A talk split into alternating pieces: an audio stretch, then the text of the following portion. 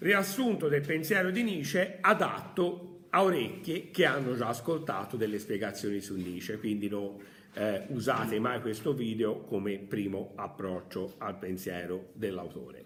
Allora, Nietzsche è un filosofo che eh, si presenta, io non sono uomo, sono dinamite, chissà se qualcuno capirà qualcosa di quello che io volevo dire, ma questo è il destino di ogni grande maestro dell'umanità. Noi l'abbiamo diviso in queste fasi. La fase della nascita della tragedia, nella quale Nietzsche va a rintracciare l'antico spirito dionisiaco ormai perso, la fase della distruzione, con la seconda in attuale sulla storia, genealogia della morale, umano troppo umano, la Gaia Scienza, dove Nietzsche distrugge tutti eh, i rimedi peggiori del male, tutte le volontà di verità, per far sì che eh, torni un, un uomo che possa essere un oltreuomo padrone della terra. Ma prima bisogna distruggere tutti i rifugi che l'uomo si è creato. Eh, eh, Nietzsche inizia questa fase di distruzione di tutte le certezze, trasmutazione dei valori che significa il passaggio da un nichilismo passivo a un nichilismo attivo, ovvero godere dell'assenza di valore, per preparare il terreno a questo oltreuomo. Allora, la nascita della tragedia è la volontà di ritrovare l'antico spirito dionisiaco ormai perso, ma poi si rende conto che per l'Occidente questo non è possibile. E inizia la fase distruttiva perché? Perché voglio distruggere tutte quelle istanze, la storia, la morale, che hanno impedito all'uomo migliore di emergere perché queste istanze nelle quali l'uomo si è rifugiato, queste volontà di verità, questi rimedi peggiori del male, sono strutture metafisiche, per lui è metafisica anche la storia, è un qualcosa che non è dire di sì alla terra. Il pensiero di Nietzsche è un pensiero di un autore che vuol dire sì alla terra, dire sì alla terra a tutto ciò che, che la terra ti regala per preparare il terreno a un oltreuomo che vada al di là del bene e del male. Contraddizioni. Quest'uomo oltreuomo che va al di là del bene e del male eh, è un oltreuomo che ha un sapore metafisico. Lui dice questo, non lo ammette, non lo dirà, sarà Martin Heidegger a dire questo, però oltre, già la parola Huber, oltre, è un qualcosa che mi porta in un altro spazio, in un'altra dimensione, no?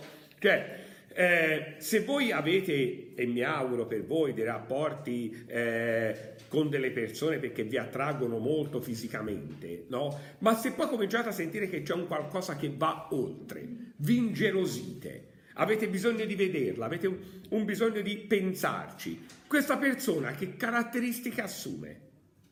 Metafisiche. No? Quando ci innamoriamo, la persona della quale ci innamoriamo non ha più il valore fisico, ma diventa un elemento metafisico. Infatti, quali sono le persone insopportabili? Le persone innamorate.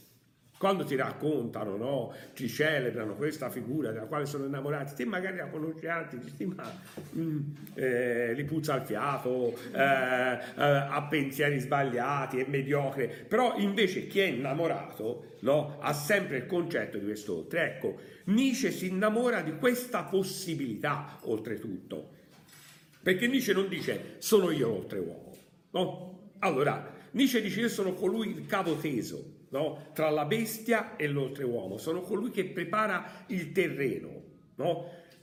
perché ci sia un uomo che non ha paura di cosa? Qual è la differenza tra l'oltreuomo e gli altri uomini? Di cosa non ha paura l'oltreuomo? Del precipizio. Il nostro è un eterno precipitare, e in basso, di lato, in avanti, dietro. L'uomo vive sempre in questo abisso Cosa facciamo noi? Passiamo la vita ad aggrapparci per paura di cadere. Invece la meraviglia è cadere, è rotolare, è non cercare ancore. Questo non mi dà un senso all'esistenza, ma mi rende l'esistenza profonda e mi fa passare da un nichilismo passivo a un nichilismo attivo. Altra contraddizione che troviamo in Nietzsche. Nietzsche dice che Socrate sia maledetto un milione di volte. Vero, no? e si capisce nella sua filosofia che lui è un antisocratico, per l'amore del cielo, più chiaro di così non potrebbe essere. Però Socrate dove ti dice di cercare una profondità? Nietzsche? Dentro di te.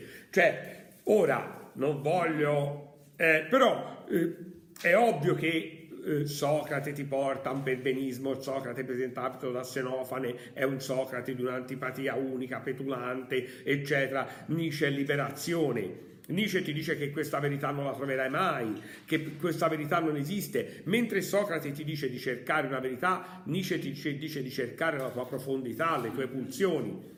È ovvio che esiste una contraddizione, ma esistono anche dei punti di contatto. Inoltre, Nietzsche dà un'importanza a Socrate eccessiva, cioè se davvero un uomo è stato in grado di sconvolgere tutta la cultura occidentale, vuol dire che è un grande davvero, no?